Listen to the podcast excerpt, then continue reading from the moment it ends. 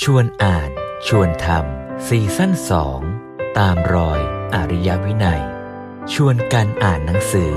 แล้วร่วมกันลงมือทำจากพุทธธรรม สู่การจัดตั้งวางระบบสังคม เพื่อการพัฒนาอย่างยั่งยืนสู่ความเป็นอริยะ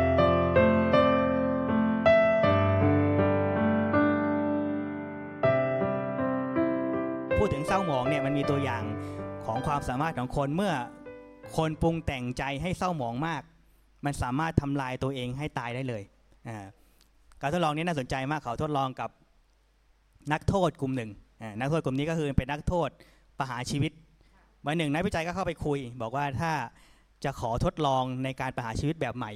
โดยมีเงื่อนไขว่าถ้าคนเข้าเคสหรือเข้าเงื่อนไขนี้จะมีผลตอบแทนบางอย่างให้ในช่วงที่ก่อนจะตาย ถึงเวลาเขาก็ให้นักโทษนอนในห้องอแล้วก็เซตทุกอย่างเป็นบรรยากาศที่ต้องการทดลอง โดยคอนเซปต์เขาก็บอกง่ายๆ เดี๋ยวเราจะเจาะเลือดคุณ ให้เลือดคุณค่อย ๆ ไหลออก แล้วคุณก็จะตายไป นักวิจัยก็ทำการเจาะเลือด แล้วก็คนถูกเจาะก็ธรรมดาก็รู้กลัวแหละ ถึงเวลาก็ฟังเสียง เขาบอกให้ฟังเสียงเลือดหยด ผู้เป็นนักโทษก็ฟังเสียงเลือดหยด ฟังฟังฟังสักพักหนึ่งรู้สึกใจมันวิววิ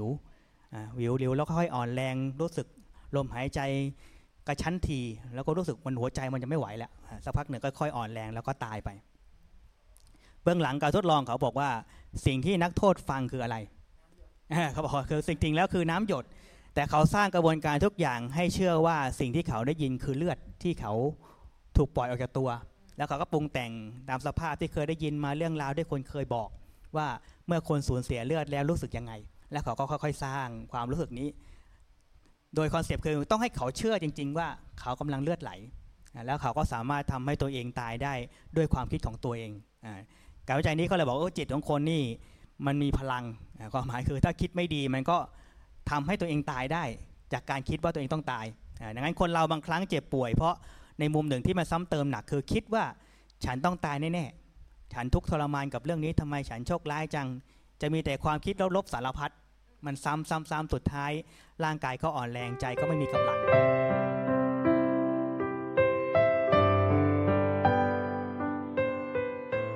วันอาทิตย์นี้รายการชวนอ่านชวนทำของเราเนี่ยก็ยังอยู่ในหมวดสุขภาวะสุขภาพ เพราะว่าสุขภาพเป็นเรื่องสำคัญที่สุดถึงขนาดที่พูดกันว่าต่อให้มีเงินทองกองท่วมท้นเท่าไหร่เนี่ยก็ซื้อสุขภาพไม่ได้ คือมันอาจจะซื้อได้ระดับหนึ่งอะตอนที่ยื้อๆกันอยู่เนี่ยค่ะ แต่ถึงที่สุดแล้วเนี่ยก็ตามเหตุตามปัจจัยเนาะอาทิตย์นี้รายการชวนอ่านชวนทำเนี่ยเราก็จะมาชวนอ่านหนังสือเล่มบางๆ แต่เป็นเล่มที่ทุกคนน่าจะรู้จักชื่อ โดยเฉพาะคนที่ร่วมทุกข์ร่วมสุขในยุคโควิด -19 กันมาดมาด้วยกันนะคะก่อนอื่นวันนี้เนี่ยพระครูที่จะมาเป็นที่พึ่งไขคำไขปัญหาไข ตอบคำถามให้เรา เวลาเรามีปัญหาทางเรื่องศาสนาเนี่ยทางเรื่องการปฏิบัติเนี่ยก็คือพระครูมรกตคือพระครูธรรมรุจิ อะไรนะ สุขิโตธรรมะพระครูธรรมรุจิ สุขิโต หรือพระครูมรกตนะคะ เราก็เรียกแบบว่าท่านท่านมรกตเป็นปกติมัสการค่ะท่านส่วนทิศเราต้องมีทิศด้วยค่ะ เพราะว่าเป็นผู้ผ่านมาก่อน คือเคยบวชมา แล้วก็มีชีวิตอยู่ในฐานะประชาชนคนธรรมดาเหมือนเราเราๆนี่แหละ ก็จะเข้าใจโลกทั้งสองฝั่ง ฉะนั้นวันนี้เราก็จะมีทิศชื่อทิศดี คุณวิทยพงศ์สินสูงสุดค่ะ สวัสดีครับค่ะการนมัสการพระอาจารย์ ผู้ดำเนินรายการนะคะ คนเดิม อัธจารีป้าผ่องผ่องศรีหรือพร้อมชัย ประมาณว่าจะชื่นชมหัวข้อนี้เป็นพิเศษอยู่กันมา3สัปดาห์ติดติดๆกันเดี๋ยวอาทิตย์หน้าไม่มาแล้วค่ะ ไม่ต้องตกใจอ่า หนังสือที่เราจะชวนอ่านกันวันนี้เนี่ยที่จริงอะก็คือเล่มนี้นะคะ เล่มบางๆเนี่ยไม่ถึง 30 หน้าแป๊บเดียวอ่านจบชื่อ โพชฌงพุทธวิธีเสริมสุขภาพ เท่าที่ดูเนี่ยหนังสือเล่มนี้เนี่ยนี่พิมพ์ครั้งที่ 204 น่าจะเกิน 2 0 0แสนเล่มแล้ว แปลว่าคนสนใจเรื่องสุขภาพกันมาก เวลาที่เราจะนึกถึงว่า เอ้ย เราจะแจกหนังสือธรรมะให้ใครนี่เราก็จะหันมาหาเล่มนี้กันเลยว่า เฮ้ย พุทธวิธีเสริมสุขภาพนะเธอ โพชง เล่มนี้แหละ ทีนี้เนี่ย โยมสารภาพ เล่มนี้โยมอ่านหลายรอบแล้ว โยมไม่เก็ต คือคือเวลาเวลาที่อ่าเราเราผ่านในฐานะที่คนที่ผ่านโควิด -19 มาด้วยกันเนี่ยเราจะรู้เลยว่าเวลาที่มีโรคภัยไข้เจ็บเกิดขึ้นมา โดยที่เราไม่เข้าใจมันเลย เราไม่รู้วิธีเราไม่รู้ว่าเฮ้ยจะเป็นแล้วจะตายเปล่าวะหรือจะมียาอะไรรักษาในยุคในยุคในตอนต้นนะคะ ปี 2020 2019 2020เนี่ยคือเราไม่รู้อะไรเกี่ยวกับโรคนี้เลยเรากลัวว่าเฮ้ยเดี๋ยวเราตาย เพราะฉะนั้นเนี่ยเวลาใครเขาบอกว่าอะเรามีพุทธวิธีเสริมสุขภาพนะเรียกว่าโพชฌงสวดเข้า สวดกันใหญ่เลย โอ้ คนไทยคือคนไทยที่ไม่เคยรู้ว่ามีบทสวดมนต์ชื่อว่าโพชงอยู่ ก็ได้รู้กันคราวนี้แหละว่ามีสิ่งที่เรียกว่าโพชง แล้วก็สวดกันเป็นการใหญ่สวดกันไปก็เข้าใจบ้างไม่เข้าใจบ้าง ทีนี้เนี่ยโยมก็ไปอ่ออ่านหนังสือเนี่ยก็ไปเจอหนังสืออีกเล่มหนึ่งชื่อ ในสถานการณ์โควิด -19 นี้ โพชงสวดก็ได้ แต่ถ้าใช้จะยิ่งดีเนี่ยค่ะคือหนังสือเล่มนี้นี่ทันสมัยสุดๆเลย คือในช่วงโควิด -19 เนี่ยเอ่อ หลวงพ่อสมเด็จพระพุทธโฆษาจารย์เนี่ยก่อนหน้านั้นท่านอาพาธแล้วพอท่านหายหายอาพาธเนี่ยก็โควิดมาเลยโควิด -19 มา แล้วทีนี้ก็มีอุบาสกอุบาสิกาเนี่ยไปนิมนต์ท่านว่าเนี่ยท่านพูดเรื่องโพชฌงสักหน่อยนะเล่มนี้แล้วก็ทำเป็นหนังสือขึ้นมา แล้วก็เผยแพร่แจกจ่ายกันไป คือเล่มนี้เนี่ยท่านอธิบายละเอียดเพิ่มขึ้นอีกนะคะว่าโพชฌงเนี่ย สวดได้ค่ะสวดได้ท่านไม่ได้ท่านไม่ได้ห้ามว่าอย่าสวด ท่านบอกให้สวด สวดก็ได้แต่ถ้าใช้จะยิ่งดี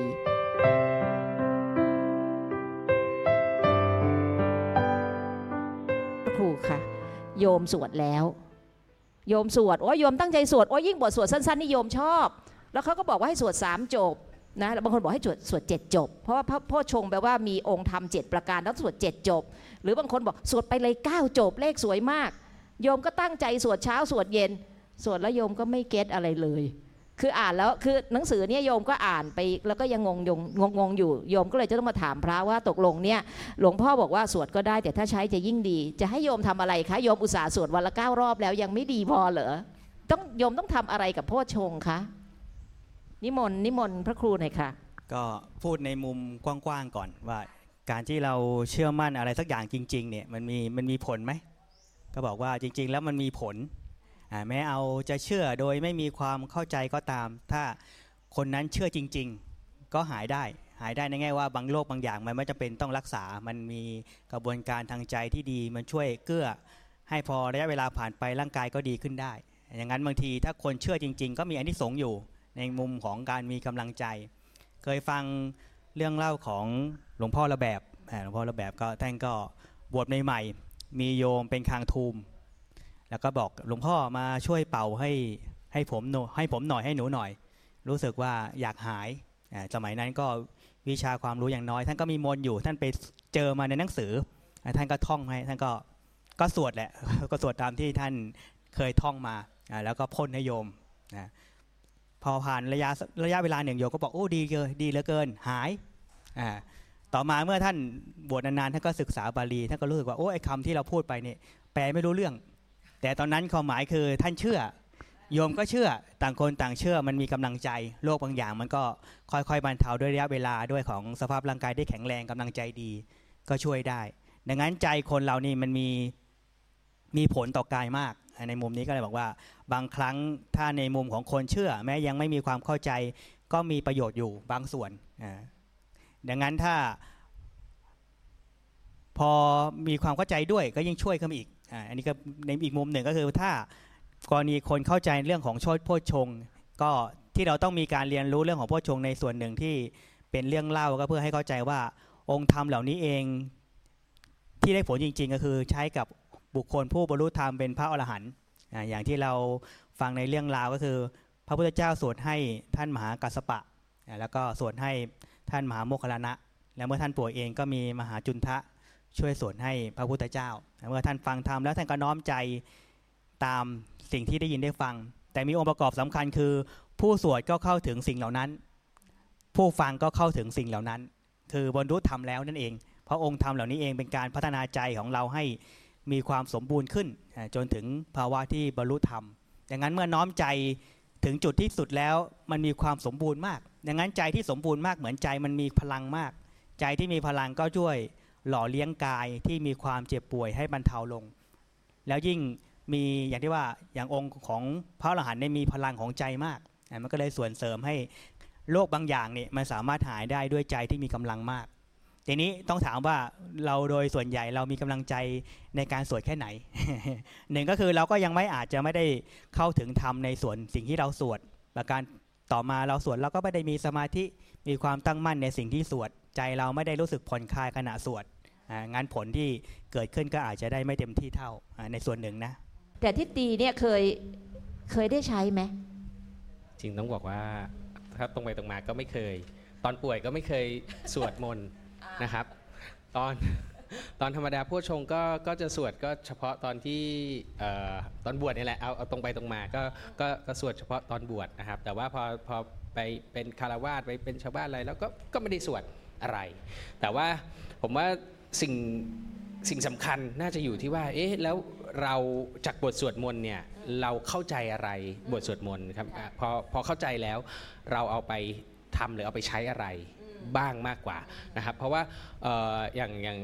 โดยโดยส่วนตัวเนี่ยพอที่บอกว่าไม่ได้สวดมนต์ก็เพราะว่าเราไปก็ต้องไปหาหมอไปป่วยทางกายไปหาหมอนะครับเราก็รู้อยู่แล้วว่าอ้าวโรคบางโรคเนี่ยอย่างที่พระพระอาจารย์มรกตบอกว่าอ้าวมันก็อาจจะหายด้วยด้วยเวลา แต่ถ้าเรามีจิตใจที่อะเราก็ไม่เป็นอะไรนี่เราก็เหมือนก็ไปช่วยให้ร่างกายเนี่ยได้ได้แข็งแรงขึ้นแล้วก็ทำให้โรคเนี่ยมันเทาเบาบาง ไปมากขึ้น หรือว่าการที่เราจะเจ็บป่วยหรือว่าอะไรจากโรคเนี่ยการที่เรามาอยู่ที่จิตใจของเราเนี่ยครับมันก็มันก็ไออาการป่วยมันก็อาจจะเท่าเดิมนั่นแหละอาจเจ็บอาจจะเท่าเดิมเนี่ยแต่ว่าถ้าเราจิตใจแข็งแรงจิตใจเราเข้มแข็งเนี่ยไอการที่เราจะไปรับรู้ไอ้เรื่องพวกต่างๆ พวกนั้นที่มันจะทำให้เราเหมือนทุกข์หรือว่ามีความเครียดเนี่ยมันก็น้อยลง เพราะว่าจิตใจเราเข้มแข็งแล้วนะครับและโรคบางโรคก็ก็หายไปด้วยระยะเวลาของมัน เช่นออย่างเป็นหวัดหรือว่าเป็นอะไรโรคที่เกี่ยวกับไวรัสเนี่ยครับเรารับร่างกายเรารับไวรัสเข้าไปถามว่าเอ๊ะปัจจุบันมียาฆ่าไวรัสไหม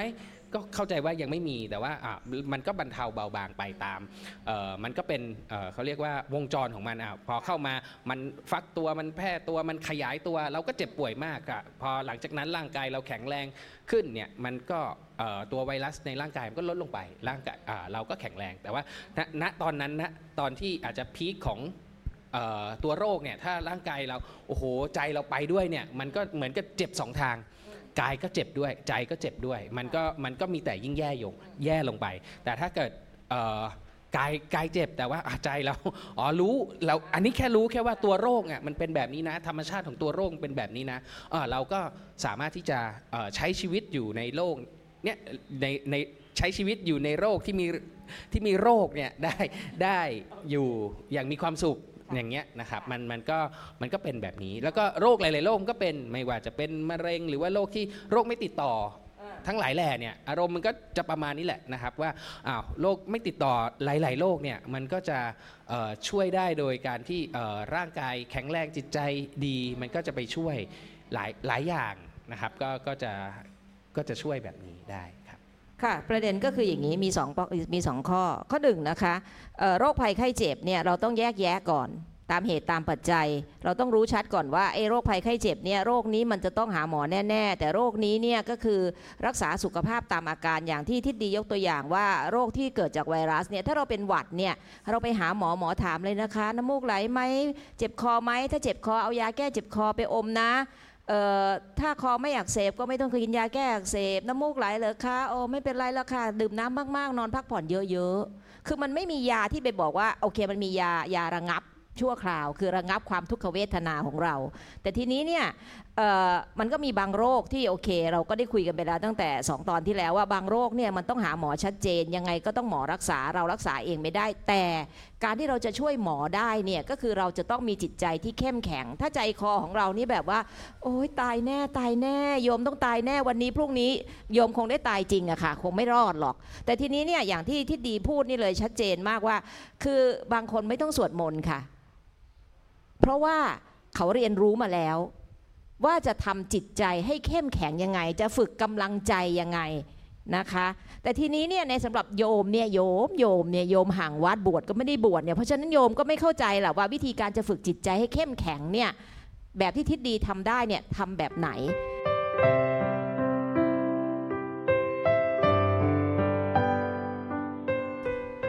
ก็ถ้าพูดถึงโยมโดยวิถีชีวิตปกติเนี่ยเราก็มีเรื่องที่เราต้องทำหลายอย่าง ดังนั้นโดยพื้นฐานใจเราก็ไม่ได้อยู่กับเรื่องที่เป็นเรื่องของธรรมะ หรือเรื่องตัวเองเต็มที่ ถ้าจะทำใหม่ ๆ ในวิธีหนึ่งที่สวดมนต์มีประโยชน์คือมันก็เป็นตัวจูงใจก่อน แทนที่เราจะมาสงบอยู่กับตัวเองเลยบางครั้งมันก็ยังทำไม่ได้ มันก็จะมีเรื่องที่เราต้องคิดกังวลอยู่สารพัดเรื่อง ดังนั้นอย่างน้อยมาสวดสักช่วงหนึ่งก็เป็นการเหมือนเราได้ ถ้าเป็นเหมือนเราออกกำลังกายก็เหมือนเรา warm ก่อน นี่เราก็วอร์มใจเราให้อยู่กับสิ่งที่ดีก่อนอยู่กับบทสวด ยิ่งเรามีศรัทธาเราเป็นชาวพุทธมีความเชื่อมั่น แม้บางครั้งยังไม่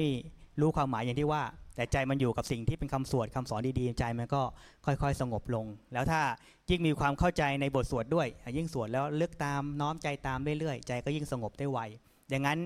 การสวดมนต์ก็เป็นอุปกรณ์ที่ที่ช่วยได้มากเรียกว่ามีอันที่สงส์นั่นแหละแล้วหลายท่านก็รู้สึกว่าเออพอได้สวดมนต์ก่อนแล้ว นั่งสมาธิง่ายขึ้น หรือมาเจริญสติง่ายขึ้น หรือแม้จะนอนได้สวดมนต์ก่อนก็รู้สึกนอนได้ได้สนิทดีอ่าก็ถือว่าก็มีประโยชน์ มันทำให้ใจเราก็เหมือนได้มีอุปกรณ์ในการน้อมใจให้อยู่กับสิ่งที่ดีได้อ่าดังนั้น เบื้องต้นการสวดมนต์ถ้าเราได้ทำทุก ๆ ครั้งก็เป็นประโยชน์ไม่ได้มีข้อเสียอะไร ประการต่อมาเมื่อเราสวดแล้ว เราอยากทำยังไงให้มันดีขึ้นเราก็รู้ว่ากระบวนการของใจเรานี่ เมื่อเราอยู่กับสิ่งใดต่อเนื่องยาวนานนี่มันจะแนบแน่นกับสิ่งนั้นได้ ดังนั้นโดยพื้นฐานของปุถุชนนี่เรามีการปรุงเจ็ดขอไปปรุงแต่งจิตอยู่ตลอดปรุงแต่งจิตตลอดทีนี้ จะปรุงแต่งเรื่องอะไรดี เราก็ต้องหาเลือกอารมณ์ดีๆ มาปรุงแต่งไม่งั้นมันก็จะทำให้ใจเราเศร้าหมอง พูดถึงเศร้าหมองเนี่ยมันมีตัวอย่างของความสามารถของคนเมื่อคนปรุงแต่งใจให้เศร้าหมองมาก มันสามารถทำลายตัวเองให้ตายได้เลยการทดลองนี้น่าสนใจมากเขาทดลองกับนักโทษกลุ่มหนึ่งนักโทษกลุ่มนี้ก็คือเป็นนักโทษประหารชีวิตวันหนึ่งนักวิจัยก็เข้าไปคุย บอกว่าถ้าจะขอทดลองในการประหารชีวิตแบบใหม่ โดยมีเงื่อนไขว่าถ้าคนเข้าเคสหรือเข้า เงื่อนไขนี้จะมีผลตอบแทนบางอย่างให้ในช่วงที่ก่อนจะตาย ก็มีนักโทษหลายคนก็คิดว่ายังไงก็ต้องตายก็ได้อย่างน้อยอาจจะบางคนอาจจะคิดถึงครอบครัว ได้เงินปันผลบางส่วน หรืออะไรก็ตาม อันนี้ก็ตามโจทย์ของนักโทษที่ตกลงกัน ถึงเวลาเขาก็ให้นักโทษนอนในห้อง แล้วก็เซตทุกอย่างเป็นบรรยากาศที่ต้องการทดลอง โดยคอนเซปต์เขาก็บอกง่ายๆ เดี๋ยวเราจะเจาะเลือดคุณ ให้เลือดคุณค่อย ๆ ไหลออก แล้วคุณก็จะตายไป นักวิจัยก็ทำการเจาะเลือด แล้วก็คนถูกเจาะก็ธรรมดาก็รู้กลัวแหละ ถึงเวลาก็ฟังเสียงเขาบอกให้ฟังเสียงเลือดหยด ผู้เป็นนักโทษก็ฟังเสียงเลือดหยด ฟังฟังฟังสักพักหนึ่งรู้สึกใจมันวิววิววิววิวแล้วค่อยอ่อนแรงรู้สึกลมหายใจกระชั้นทีแล้วก็รู้สึกมันหัวใจมันจะไม่ไหวแล้วสักพักหนึ่งก็ค่อยอ่อนแรงแล้วก็ตายไป เบื้องหลังการทดลองเขาบอกว่าสิ่งที่นักโทษฟังคืออะไร เขาบอกคือสิ่งจริงแล้วคือน้ำหยด แต่เขาสร้างกระบวนการทุกอย่างให้เชื่อว่าสิ่งที่เขาได้ยินคือเลือดที่เขาถูกปล่อยออกจากตัว แล้วเขาก็ปรุงแต่งตามสภาพที่เคยได้ยินมาเรื่องราวที่คนเคยบอก ว่าเมื่อคนสูญเสียเลือดแล้วรู้สึกยังไง แล้วเขาก็ค่อยๆ สร้างความรู้สึกนี้ โดยคอนเซปต์คือต้องให้เขาเชื่อจริง ๆ ว่าเขากำลังเลือดไหล แล้วเขาก็สามารถทำให้ตัวเองตายได้ด้วยความคิดของตัวเองอการวิจัยนี้เขาเลยบอกว่าจิตของคนนี่ มันมีพลังความหมายคือถ้าคิดไม่ดีมันก็ทำให้ตัวเองตายได้ จากการคิดว่าตัวเองต้องตายอ่าดังนั้นคนเราบางครั้งเจ็บป่วย เพราะในมุมหนึ่งที่มันซ้ำเติมหนักคือคิดว่าฉันต้องตายแน่ๆฉันทุกทรมานกับเรื่องนี้ทำไมฉันโชคร้ายจัง จะมีแต่ความคิดลบๆสารพัดมันซ้ำซ้ำซ้ำสุดท้าย ร่างกายก็อ่อนแรงใจก็ไม่มีกำลัง ดังนั้นก็ทำให้โรคก็ยิ่งหนักขึ้น หรือบางทีก็เจ็บป่วยจนไม่สามารถฟื้นไข้ได้ ดังนั้นวิธีหนึ่งที่สำคัญคือเมื่อเรารู้ว่า การคิดปรุงแต่งโทษนี่มันทำให้ร่างกายแย่จิตใจเศร้าหมองก็ต้องหาวิธีการฝึกในการปรุงแต่งจิตให้ดี การดึงจิตที่ดีในสิ่งอยู่ในสิ่งที่ดีก็คือเราก็ต้องมีสติสติไปดูว่าเราอยากจะระลึกสิ่งที่เป็นประโยชน์ มีสติก่อนรู้ตัวว่าบัดนนี้เรากำลังจะทำอะไรอยู่ หรือเรากำลังจะคิดอะไรนี้นี้พอเราไปเรียนธรรมะเนี่ยเรามีข้อธรรมเยอะเราก็หาเอ๊ะทำใดหนอที่เราคิดแล้ว มันทำให้ใจเราเบิกบานแจ่มใส คิดแล้วมันโอ้มันเคยฟังเรื่องนี้ เคยน้อมใจเรื่องนี้แล้วมันสบายเหลือเกินก็เอาบทธรรม หัวข้อธรรมเรื่องนั้นมาคิดมาไข้ครวนเป็นเรื่องของประวัติพระเจ้าก็ได้เรื่องแล้วแต่ที่เป็นเรื่องที่ทำให้เราคิดถึงแล้วมันสบายใจ อยู่กับมันบ่อยๆคิดกับมันบ่อยๆคิดคิดกับมันบ่อยๆพอคิดกับมันบ่อยๆเข้าเนี่ยมันก็เกิดความคุ้นเคยต่อสิ่งที่เราคิด มันก็เกิดความสบาย มันก็อยากอยู่กับสิ่งนั้นตลอด เหมือนเราอยู่กับสิ่งใดก็ตามที่เราชอบจริงๆเนี่ยเราไม่อยากเลิกนะอยากจะอยู่ตลอด ไม่อยากอยู่ไม่อยากไปที่อื่น อยากอยู่กับสิ่งที่เราชอบตลอดเวลาความเพียรมันก็เกิดขึ้น อยากจะอยู่กับมันตลอดทำให้มันต่อเนื่อง ยิ่งต่อเนื่องมากสงบมากมันก็เกิดความผ่อนคลายในใจ อย่างที่ว่าพระองค์ทำของพ่อจงก็คือมีปิติมันใจมันก็อิ่มโอ้รู้สึกดีเหลือเกินมันซาบซึ้งแล้วก็บอกว่าซาบซึ้งทำมันอิ่มถึงจุดหนึ่งมันก็จะผ่อนคลายกายใจก็ผ่อนคลายจิตก็จะมีความสงบง่าย ๆ เมื่อเราจะอยู่กับอะไรที่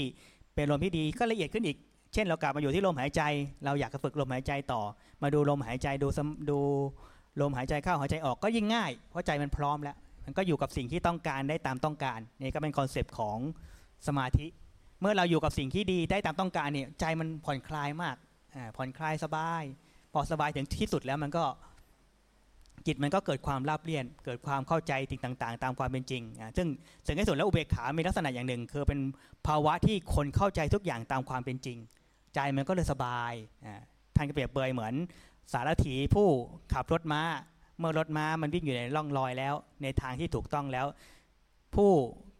เป็นสารถีก็เพียงแค่เฝ้าดู เพราะเห็นว่ามันถูกต้องแล้วใจมันจะมีความ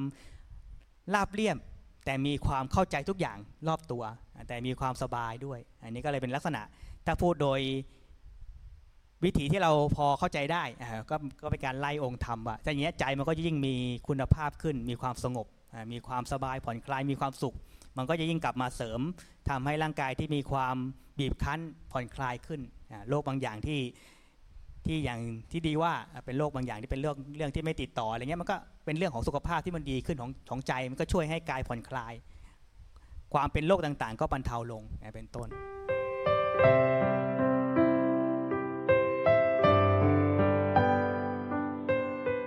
มื่อเรามีสติเนี่ยเราก็จะรู้ว่าอ๋อ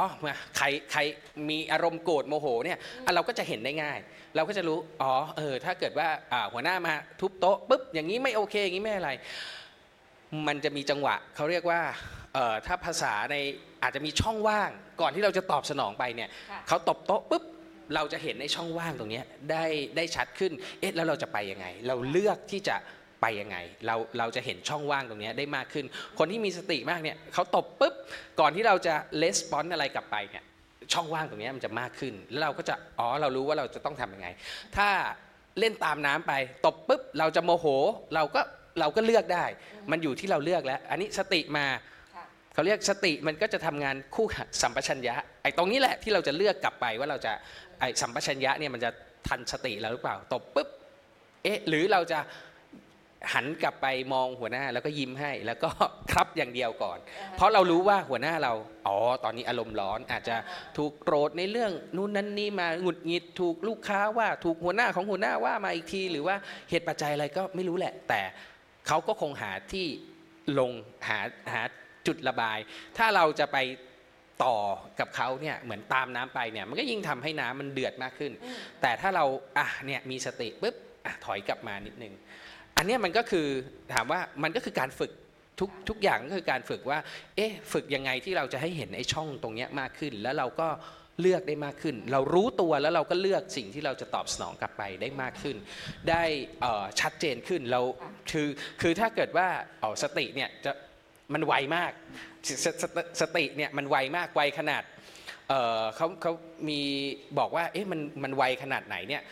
ต้องเปรียบเทียบว่าอย่างหลอดไฟที่ที่เราเห็นนะครับมันแสงสว่างมันออกมาเนี่ยแต่จริง ๆ แล้วเนี่ยมันกระบวนการของมันก็คือมันติดดับติดดับติดดับเนี่ยใน 1 วินาทีเนี่ยห้ครั้งเขาก็เรียกว่า 50 เฮิร์ตอะเราก็เห็น อ๋อ แสงมันสว่างอย่างเงี้ยอยู่ตลอดเวลา แต่จริงๆ แล้วกระบวนการของมันก็คือติดดับติดดับอยู่ ตลอดเวลา 50 ครั้งหรือ 50 เฮิร์ตเดี๋ยวนี้ใหม่ๆ น่าจะเป็น 60 เฮิร์ตมันก็คือติดดับตาเรายังมองไม่เห็นเลยครับอะ แล้วจะเอาอะไรกับจิตใจของเราที่โอ้จริง ๆ แล้วมันมีความละเอียดมากกว่านั้นเขาบอกว่าช่วงลัดนิ้วมือคือช่วงดีดนิ้วเนี่ยมันเป็นหมื่นๆครั้งเราตามไม่ทันหรอกครับ แต่ถ้าเราฝึกเนี่ยอย่างน้อยตาเรา อายตนะที่เรามีมันมันมันแยกไม่ได้ แต่จิตใจของเราเนี่ยมันมันถ้าเราฝึกดีๆเนี่ยอย่างน้อยๆสัก 50 50 ครั้งต่อวินาทีเนี่ยก็น่าจะได้ อันนี้มันก็คือกระบวนการฝึก ถามว่าเอ๊ะมันจะอยู่ตลอดไหมมันมันก็ไม่ได้อยู่ตลอด เพราะพวกนี้มันก็คือถ้าเกิดว่ายุคใหม่ก็เรียกว่าเป็นสกิลเป็นทักษะที่มันจะต้องฝึกอยู่ตลอดเวลา ไม่ฝึกปุ๊บมันก็หายไป แต่ถ้าฝึกแล้วมันก็อยู่อยู่แล้วถามว่าอ้าวมันจะเรียกใช้ได้ง่ายขึ้นไหมก็ง่ายขึ้นเหมือนคนขี่จักรยานเป็นแล้วอ่ามันมัน มันให้ขี่อีกกี่ครั้งเนี่ยก็ไม่ล้มหรอกต่อให้จะแกล้งล้มมันก็มันก็ยาก เพราะว่าอะมันมันมันก็จะไปได้แล้ว เหมือนกันเลยถ้าเราฝึกให้ให้เข้าถึงได้สักเล็กน้อยเนี่ยผมก็เชื่อว่าอะมันก็จะไปอยู่ แต่ว่ามันจะอะขี่ได้ช้าขี่ได้เร็ว หรือว่ามันจะทรงตัวได้ยังไงอะไรอย่างเงี้ยมันมันก็คือเรื่องของการฝึก เพราะฉะนั้นอันดับแรกเลยก็คือเนี่ยเราก็ขอให้เรามีสติอยู่ในชีวิตประจำวันก่อนก็ อย่างที่ว่าพอเรามีอะไรกระทบเรามีสติปุ๊บทีนี้สติมันจะต่อเนื่อง เราก็ต้องหาหลักคำสอนหรือแนวคิดเรียกว่าเข็มทิศให้ใจเราต่ออถ้าโดยปุถุชนเจอกระทบเราก็อยากสวนอารมณ์ที่ไม่ดีเราก็อยากสวนกลับ ทีนี้พอเรามีสติเราก็ไม่สวนเขาแต่ทีนี้พอไม่สวนเสร็จจะให้ดีเราก็ต้องคิดว่าเอ๊สิ่งที่เรากำลังประสบพบเจอนี่เราควรคิดยังไง เช่นเขากระตุ้นให้เราโกรธให้เราโมโหเราก็อาจจะมีคำสอนบอกว่าเออ อย่างถ้าเป็นหลวงพ่อพยอมเนี่ยโกรธคือโหเอ้ยโกรธโกรธโกรธคือโง่โมโหคือบ้า หรืออะไรก็ที่เรารู้สึกว่าคนหรือคำคมคนโกรธคนที่โกรธก่อน ชื่อว่าโง่กว่าอะไรเงี้ยเป็นต้นก็คือทำให้เรามีล่องความคิดใหม่ที่จะแทนที่จะไหลไปในการโต้ตอบกระทบด้วยอารมณ์ที่เป็นโทสะแล้วก็มาคิดว่าเอ๊ะทำยังไงเราจะจัดการอารมณ์เหล่านี้ให้มันดีขึ้น ด้วยหาคำสอนแนวคิดวิธีทางคิดที่ถูกต้องในเรื่องเหล่านั้น ดังนั้นพอเรามีอะไรที่เป็นแนวคิดที่ถูกต้องเนี่ยแทนที่เราจะไปส่งเสริมอารมณ์ที่เป็นโทษมันก็ไม่ไม่ส่งเสริมแล้วเราก็เปลี่ยนทิศทางเป็นที่ในทางอารมณ์ที่ดีแทน ถ้าทำอย่างนี้บ่อยๆกระทบปุ๊บมีมีช่องทางให้ออก แต่คนโดยมากหนึ่งก็ทำแล้วว่าไม่รู้ตัวว่ากระโดนกระทบพอกระทบก็กอารมณ์ขึ้นเลยก็มีปัญหาสองคือบางครั้งรู้แหละ แต่มันไม่มีทางออกให้ใจ ดังนั้นบางทีเราต้องมีคำสอนมีธรรมะมาเพื่อให้ใจเรามีทางออก ว่าควรคิดยังไง แล้วคำสอนนั้นเราเคยขบคิดแล้ว มีความซาบซึ้งเข้าใจมันระดับหนึ่ง เพราะบางอย่างเราฟังครั้งแรกเนี่ยเราสึกว่าเอ้มันก็ไม่เห็นเข้าใจเท่าไหร่เพราะรู้สึกว่ามันก็เป็นคำพูดบางอย่างที่สวยหรูบางครั้งมันก็ต้องใช้กระบวนการฝึกที่สะสมไว้ เหมือนถ้าเขาเทียบเหมือนวัยรุ่นบอกว่า ตอนฟังเพลงรักใหม่ ๆ ไม่เห็นมันจะอกหักไม่เห็นมันจะเศร้าอะไรเลย แต่เมื่อคนอกหักมันก็จะรู้สึกโอ้ มันเจ็บช้ำเหลือเกิน มันแต่งเพื่อเราอะไรเป็นต้น ความหมายคือหลักการเดียวกันคือ บางอย่างเราต้องเคยคิดอะว่ามันมันสอนใจเราได้ยังไงบ้าง เราทำบ่อยๆวันหนึ่งมันจะเป็นอุปกรณ์ที่ช่วยเราได้ เราเกิดอารมณ์กระทบอย่างนี้ต้องคิดยังไง ต้องวางใจยังไงกับเรื่องนั้น พอทำบ่อยๆเข้า พอมีสติปุ๊บดึงมาถึงวิธีคิดแบบนี้ หรือวิธีวางใจอย่างนี้เราก็จะเปลี่ยนทิศทางใหม่ เราทำบ่อยๆเข้าเราก็จะชำนาญแล้วเราก็ไม่ไปเศร้าโศกกับเรื่องนั้น หรือทุกข์กับเรื่องนั้นโกรธกับเรื่องนั้นนานเกินไปก็เข้าเคสธรรมะวิจารยญาณเหมือนกัน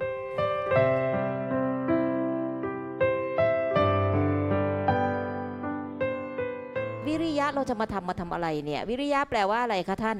วิริยะก็ความเพียรจ้ะเมื่อเราอยู่กับสิ่งใดที่มันดีแล้วเรารู้สึกเออมันดีอ่าใจเราก็อยากจะทำสิ่งนั้นให้มันดีขึ้นดีขึ้น มันก็เกิดความเพียรขึ้นโดยอัตโนมัติ อะไรก็ตามที่เราเห็นคุณค่ามันเห็นว่ามันดีเนี่ย เราก็ไม่อยากเลิกทำอยากทำไปเรื่อยๆ ก็เกิดความเพียรขึ้นโดยธรรมชาติอ่าสรุปว่าเราต้องภาคเพียรด้วยที่ดีเห็นด้วยไหมคะเนี่ยว่าเราต้องภาคเพียรในฐานะเป็นนักกีฬาด้วยไหมเนี่ยนักกีฬาต้องภาคเพียรป่ะครับจริงๆก็ไม่ไม่ว่าจะเป็นเป็นใครก็ตามผมผมคิดว่าความเพียรเนี่ยมันก็ควควรที่จะเป็นหนึ่งใน หนึ่งในหลักของการใช้ชีวิตอืมอยู่แล้ว ไม่ว่าเราจะเป็นเอ่อเด็กนักเรียนหรือว่าจริงๆเป็นพ่อแม่คนเป็นครูบาอาจารย์อย่างเงี้ยครับอ่าความเพียรเอ่อหลัก ทำอันเนี้ยหรือองค์องค์ธรรมเนี้ยมันก็ก็ใช้กันในแง่ที่แตกต่างกันถ้าเกิดว่าเป็นนักกีฬาก็อาจจะเห็นชัดหน่อยว่าอะโอ้โหมันจะต้องฝึกซ้อมมาก จะต้องดูแลร่างกายตัวเอง ดูแลเรื่องอาหาร ดูแลเรื่องการนอนอาจจะชัดกว่าคนอื่น แต่ว่านักเรียนก็อาจจะชัดเราทุกคนก็เคยเคยผ่านความเป็นนักเรียนกันมาหมดว่าโอ้เราจะต้องอขยันนะเราจะต้องออทำแบบนี้นะเราต้องอ่านหนังสือนะเราต้องท่องหนังสือเราต้องโอ้สอบอะไรให้ได้ เป็นพ่อแม่ก็ ก็มีความเพียรแบบหนึ่งเหมือนเอ๊ะเราจะพยายามเราจะมีความเพียรยังไง ให้เราเลี้ยงลูกให้ให้ดีขึ้น ให้พัฒนาขึ้นให้เข้าใจวิถีชีวิตของโลกนี้มากขึ้นอะไรเงี้ยก็ก็ใช้เรื่องของความเพียรเนี่ยเข้ามาเข้ามาช่วยเข้ามาได้ในในทุก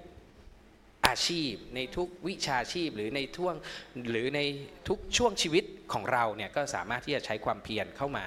นะครับไม่ไม่คงไม่ใช่เฉพาะว่าเอ๊ะเราตอนตอนที่เราเติดใจเรื่องใดเรื่องหนึ่ง แต่ว่ามันมันก็สามารถที่จะใช้ได้ในในทุกๆขณะของเราปีติคืออะไรคะท่าน ก็โดยความหมายของศัพท์เนี่ยต้องยอมรับว่าศัพท์ธรรมะกับศัพท์ที่เราใช้ปกติบางครั้งก็ไม่ตรงกันก็ทำความเข้าใจก็มีส่วนช่วย ถ้าทำความเข้าใจก่อนก็ช่วยช่วยให้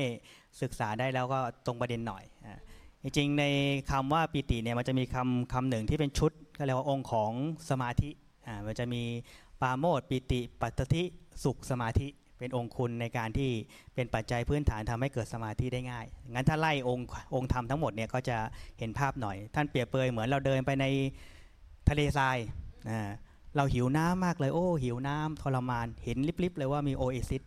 อ่าโอ้มีโอเอซิสอยู่ตรงนั้นเราก็เกิดความปราโมทขึ้น ความร่าเริงเบิกบานใจรอดแล้วมีน้ำกินแล้ว พอเราเริ่มไปดื่มน้ำมันความหิวก็หายมันโดยโดยมันเทามันก็ ปลื้มใจขึ้นมารู้สึกผ่อนมันรู้สึกดีว่าได้ดื่มน้ำแล้วโอ้ยดีจังดีจังเลย พอดื่มน้ำเสร็จมันเริ่มกายมันรู้สึกมันมันก็ผ่อนคลายลงอ่านี่ผ่อนคลายลงก็เรียกว่าปัสสธิอ่าปัสสธิก็จะผ่อนคลายมันคือ ปิติเนี่ยมันจะฟูฟูๆหน่อยอ่าปัสสธิมันจะสงบกว่า แต่พอลึกกว่าปัสสธิคือสุข เหมือนเรานั่งเฉยๆแล้วรู้สึกผ่อนคลายสบายก็เป็นสุขอาพอเป็นสุขแล้วนี่แหละก็เป็นพื้นฐานทำให้คนเข้าถึงสมาธิได้ง่ายอ่าก็ถ้าเอาง่าย ๆ ที่สุดเท่าที่นึกออกก็พยายามทำอะไรทีละอย่าง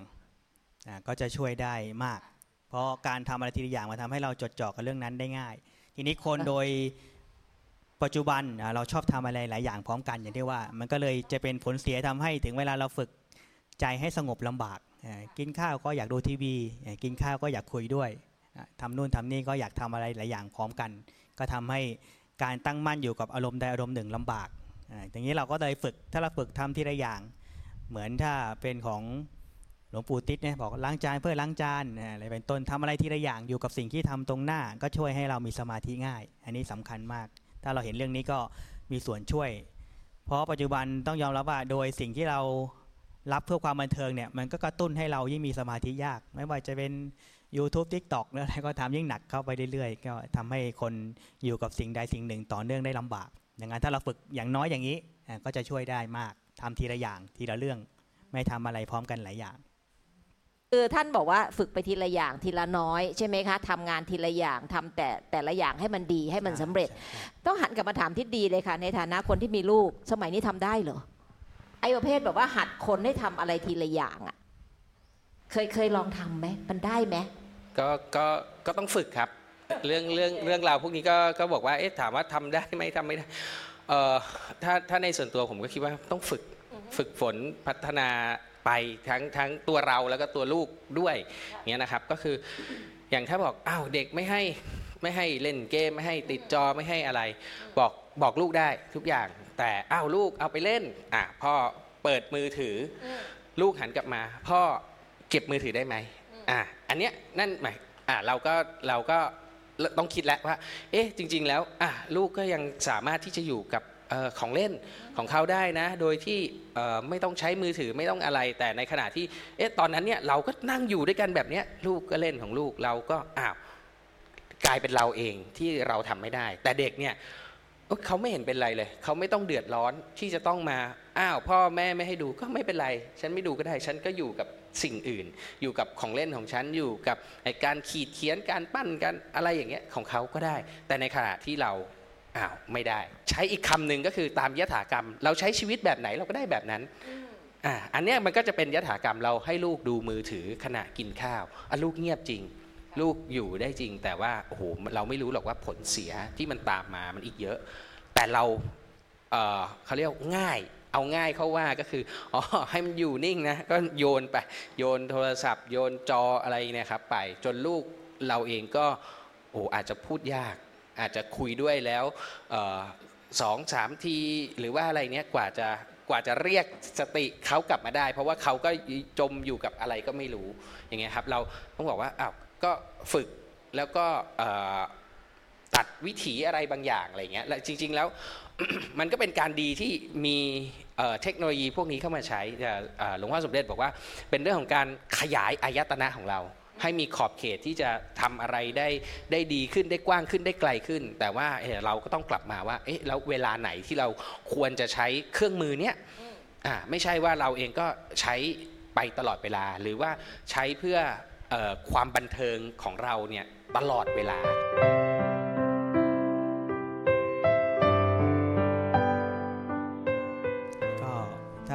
าถ้าถ้าที่เราคุ้นๆก็มีใจเป็นกลางแต่ก็อย่างที่ว่าใจเป็นกลางนี้มันเกิดขึ้นจากภาวะของสติปัญญาที่เห็นความจริงต่างๆ สมบูรณ์แล้ว แล้วก็เห็นว่าเออมันก็อยู่ในร่องในรอยภาษาเราอยู่ในกรอบที่เราไว้วางใจได้เราก็เลยมีใจที่สบายผ่อนคลาย ก็เป็นใจที่เอื้อต่อความรู้สึกสงบมากก็คือมันก็จะมีความราบลื่นสบายผ่อนคลาย แต่มีองค์ของสติปัญญาอยู่ครบถ้วน เพราะถึงที่สุดแล้วความจริงเป็นสิ่งที่เรียกว่าก็คือความจริงก็คือเป็นสิ่งที่มันแน่นอนที่สุดนะเมื่ออยู่กับความที่เป็นสิ่งแน่นอนจริงๆมันก็จะเกิดภาวะที่มันราบลื่น สงบเยือกเย็น อันนี้ก็เป็นองค์ประกอบที่สำคัญดังนั้นยิ่งคนมี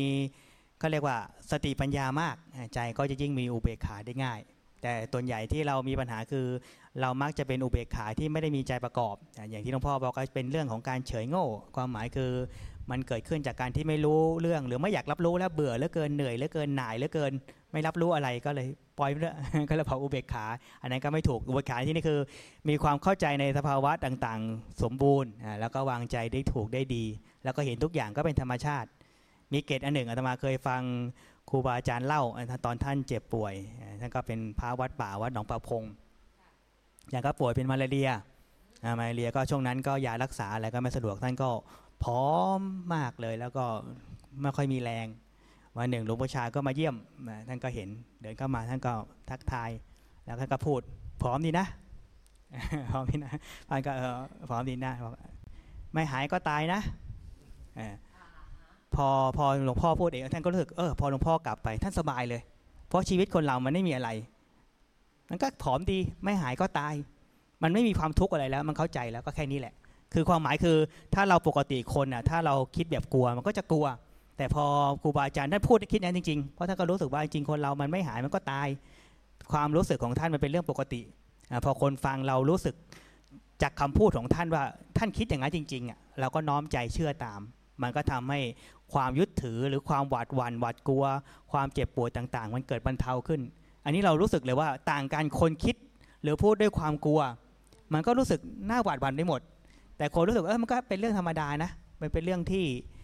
ก็เป็นปกติของชีวิตพอเราฟังท่านเราโอ้มันเกิดความผ่อนคลายสบาย อันนี้ก็คือมันลักษณะหนึ่งก็คือ เมื่อคนเรามีสติปัญญาครบสมบูรณ์เนี่ยแม้เรื่องบางอย่างมันหนักเหลือเกิน แต่มันก็รู้สึก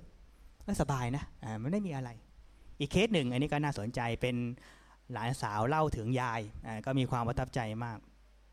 คือวันหนึ่งก็ปกติคุณยายเนี่ยก็จะมาใส่บาตรทุกเช้ากับแม่ หลานสาวก็จะคอยเตรียมอะไรให้นิดหน่อย วันหนึ่งก็ออกมาตอนเช้าก็เห็นแม่กำลังจะใส่บาตรก็ถามแม่แล้วยายไปไหนนี่ ไม่เห็นออกมาใส่บาตรเลย แม่บอกว่าเดี๋ยวขออภัยแม่ก็บอกว่ายายเห็นไปนั่งในห้องสวดมนต์บอกวันนี้ยายบอกอยากขอสวดมนต์นั่งเงียบๆ สักพักหนึ่งแม่ก็กำลังจะใส่บาตรหลานก็เอ้ยมีของบางอย่างขาดต้องไปซื้อที่ตลาดก็ตะโกนเรียกยายยายหนูจะไปตลาดเอาอะไรไหมยายบอกไม่เอาอะไรแล้วพอแล้วยายก็พูดประมาณนี้ หลานก็ขับรถไปซื้อของ กลับมาแม่ใส่บาตรเสร็จก็ยกสำรับเสร็จก็เรียกเรียกลูกบอกลูกไปตามยายที่กินข้าวได้แล้วอะไรเงี้ย พอเข้าไปอ้าวพอหลานเข้าไปในห้องก็เห็นยายนั่งพิงเสาอยู่ ก็แปลกใจธรรมดายายนี่ เรียกว่าปกตินั่งสมาธินี่ไม่เคยพิงเสาเลย วันนี้นั่งพิงเสาก็ไปจับตัวอ้าวเสียไปแล้วเออหลานสาวก็เลยคิดถึงคำสุดท้ายของยาย ไม่เอาอะไรแล้ว พอแล้วอ่ามันก็เลยรู้สึกว่าขอคนที่มันเหมือนมีความพร้อมอ่าแต่ก็เคสนี้อีกอย่างนึงก็รู้สึกว่ามีความพร้อมพอถึงเวลาเมื่อเจออะไรบางอย่างแม้มันหนักหนาสำหรับคนปกติ แต่เมื่อเขาพร้อมแล้วมันก็ใจมันก็วางสบายก็นั่งอยู่ในห้องเงียบๆแล้วก็จากไปก็ หลานก็มีความประทับใจมากอันนี่ก็เป็นเคสหนึ่งดังนั้นในลักษณะหนึ่งของอุเบกขาก็คือมันก็คือใจที่มันสบายอะมันก็มันก็มันก็ทำให้เห็นสภาวะต่างๆ ตามความเป็นจริงได้ง่ายด้วย แต่มันก็เกี่ยวเนื่องอย่างที่ว่าแหละมันเกี่ยวเนื่องกับการที่มีปัญญาเข้าใจธรรมชาติด้วย มันสะท้อนกันมีผลต่อกัน คือคือโยมจะบอกว่าไอ้ความเข้าใจเรื่องอุเบกขาของคนไทยเนี่ยท่านอาจจะต้องช่วยย้ำอีกสักนิดหนึ่งเพราะเราจะนึกว่าอุเบกขาคือ ช่างมันทำอะไรก็ทำไป ช่างมัน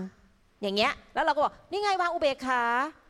ไม่ใช่ใช่ไหมคะท่าน ก็ถ้าเอาในชุดอุเบกขาชุดหนึ่งที่เห็นภาพชัดก็คือเรื่องของพรหมวิหารสีอันนี้เราคุ้นๆอยู่ ก็มีเมตตากรุณามุทิตาอุเบกขา โดยความหมายคือ เราต้องทำทุกข้อสามข้อแรกจนสมบูรณ์ ทบถ้วนเท่าที่ควรทำกับคนแล้ว แต่เมื่อเหนือจากกฎเกณฑ์นั้นเป็นเรื่องของบางอย่างที่ต้องรับผิดชอบ ต้องให้เขา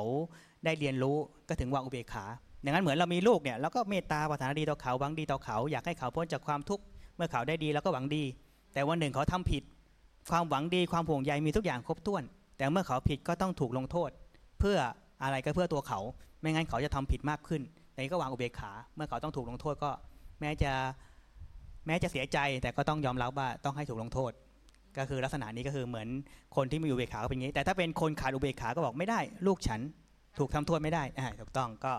ก็เสียอุเบกขา วันหนึ่งเราก็จะทำร้ายเขา เพราะเขาไม่เคยเรียนรู้ว่าความผิดเป็นความผิดอ่าก็เป็นโทษอย่างนี้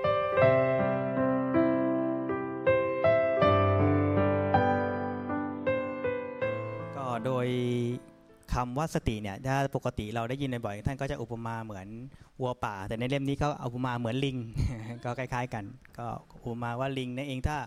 โดยธรรมชาติเขาก็อยู่กระโดดไปกระโดดมา แล้วก็ใช้ประโยชน์หรือฝึกหัดลำบากเราก็ต้องมีเครื่องผูกเขาหน่อย เครื่องผูกในนี้ก็คือสติใจเราก็คือลิงนั่นแหละในความหมายคือเมื่อจิตของคนเรามันไม่ได้ถูกฝึกมันก็กระโดดไปในอารมณ์ต่าง ๆ ที่เป็นลบเราก็ต้องมีเครื่องผูกเขาหน่อย เครื่องผูกก็คือเชือกในที่นี้คือสติผูกผูกไว้กับอารมณ์ที่ดีอารมณ์ที่ดีแล้วก็มาเลือกเฟ้นเรื่องของข้อธรรมสิ่งที่เป็นประโยชน์ในการที่เราจะขบคิดพิจารณา เราก็หาข้อธรรมข้อคิดที่เป็นประโยชน์มาคิดใคร่ควรแทนที่จะคิดด้วยความน้อยใจ คิดด้วยความเจ็บปวด คิดด้วยความเสียใจก็มาคิดเป็นเหตุเป็นผลว่าเออสิ่งนี้ความจริงธรรมชาติเป็นยังไง ก็ค่อยคิดใคร่ควรไป เมื่ออยู่กับมันได้อย่างต่อเนื่อง มีความแนบแน่นกับมันมากขึ้นมากขึ้น ใจมันหล่อเลี้ยงอยู่กับมัน เกิดความเพียรพยายามในการจะอยู่กับสิ่งนี้ ใจมันเริ่มคล้อยตามเห็นตาม เกิดความผ่อนคลายสบาย มีปิติขึ้นในใจ พอปิติมันเกิดขึ้นมาปิติมันยกระดับขึ้นมาสูงจุดหนึ่งมันก็ค่อยๆบรรเทาลง ก็เกิดความผ่อนคลายขึ้น ผ่อนคลายแล้วก็เป็นบาดฐานทำให้เราก็สามารถอยู่กับอารมณ์ที่เราต้องการได้แนบแน่นขึ้น ก็จะเกิดสมาธิมันเป็นตัวตัวเสริม เพราะยิ่งใจสบายก็จะทำให้การอยู่กับอารมณ์นั้นได้แนบแน่นขึ้น พอเรารู้สึกว่าพอใจแล้วอยู่กับมันแล้วผ่อนคลายมีความสุขก็เกิดสมาธิเกิดขึ้น เมื่อสมาธิมีความตั้งมั่นดีแล้ว เมื่อเราน้อมใจมาพิจารณาธรรมในสิ่งที่เรายกขึ้นมานั่นแหละ ก็จะเห็นลึกซึ้งขึ้น เพราะในแง่หนึ่งเมื่อเราเห็นอะไรก็ตามเบื้องต้นเนี่ยมันเป็นเรื่องของความคิดเป็นส่วนใหญ่ต้องยอมรับ บางครั้งคนพูดว่าเรารู้แหละว่ามีเหตุผล ฉันฉันเชื่อว่าคุณพูดถูก แต่ฉันยังไม่ไม่สามารถเข้าถึงเรื่องนั้นได้สมบูรณ์ เช่น มีคำพูดอ่าสุดเลยอ่าเช่น ตัวไม่ใช่ตัวเราไม่ใช่ของเราอ่าลูกก็เป็นแค่ ลูกก็ไม่ใช่ของเรา เป็นปัจจัยหนึ่งที่เข้ามาเกี่ยวพันเกี่ยวข้องในสังสารวัฏอะจริงๆ ต่างคนต่างก็มีกรรมของตนเป็นต้น หรืออะไรก็ตามที่ทำให้รู้สึกว่าทุกอย่างมันเป็นสภาวะของมัน แต่โดยธรรมชาติแม้เราฟังคำนี้ยังไงเราก็รู้ว่าลูกก็คือลูกเรา ตัวก็คือตัวเรา มันก็ไม่สามารถที่จะเห็นความจริงเหล่านั้นได้สมบูรณ์พร้อม มันต้องใช้ใจที่มีกำลังมากก็คือสมาธิ เพราะเมื่อใจเรามีสมาธิเราเห็นทุกอย่างตามความเป็นจริง ปัจจุบันนี้เราเห็นทุกอย่างตามสิ่งที่เราคุ้นเคยสะสม เราไม่ได้เห็นตามความเป็นจริงทั้งหมด ดังนั้นถ้ายิ่งจิตเราสงบมากเราไม่มีนิวรณ์เลย การที่ไม่มีนิวรณ์คือมีสมาธิเป็นตัวกลับเหมือนกัน เมื่อไม่มีนิวรณ์ใจมันมีความสะอาดผ่องใส เราเห็นอะไรก็ต่างตามความเป็นจริง เราจะเห็นเด็กคนหนึ่งเป็นเด็กหรืออะไรพูดง่ายไหมเราจะเห็นเด็กคนนั้นไม่ใช่เป็นลูกเรา แต่เป็นแค่คนเด็กคนหนึ่งอะไรพูดง่ายประมาณนี้ความหมายคืออาจจะเห็นสภาวะเหล่านั้นนะมองโดยความเป็นจริงว่าถ้าคนนี้ ไม่ใช่ลูกเราเป็นคนคนหนึ่ง เราจะคิดยังไงนะเนี่ยอาจจะเป็นการอุปมาอาจจะไม่ได้ตรงเป๊ะความหมายคือบางครั้งถ้าเราดูยังไงก็คือลูกเราลูกเรามันก็อาจจะทำให้เราไม่สามารถคิดเป็นเหตุเป็นผลได้ร้อยเปอร์เซ็นต์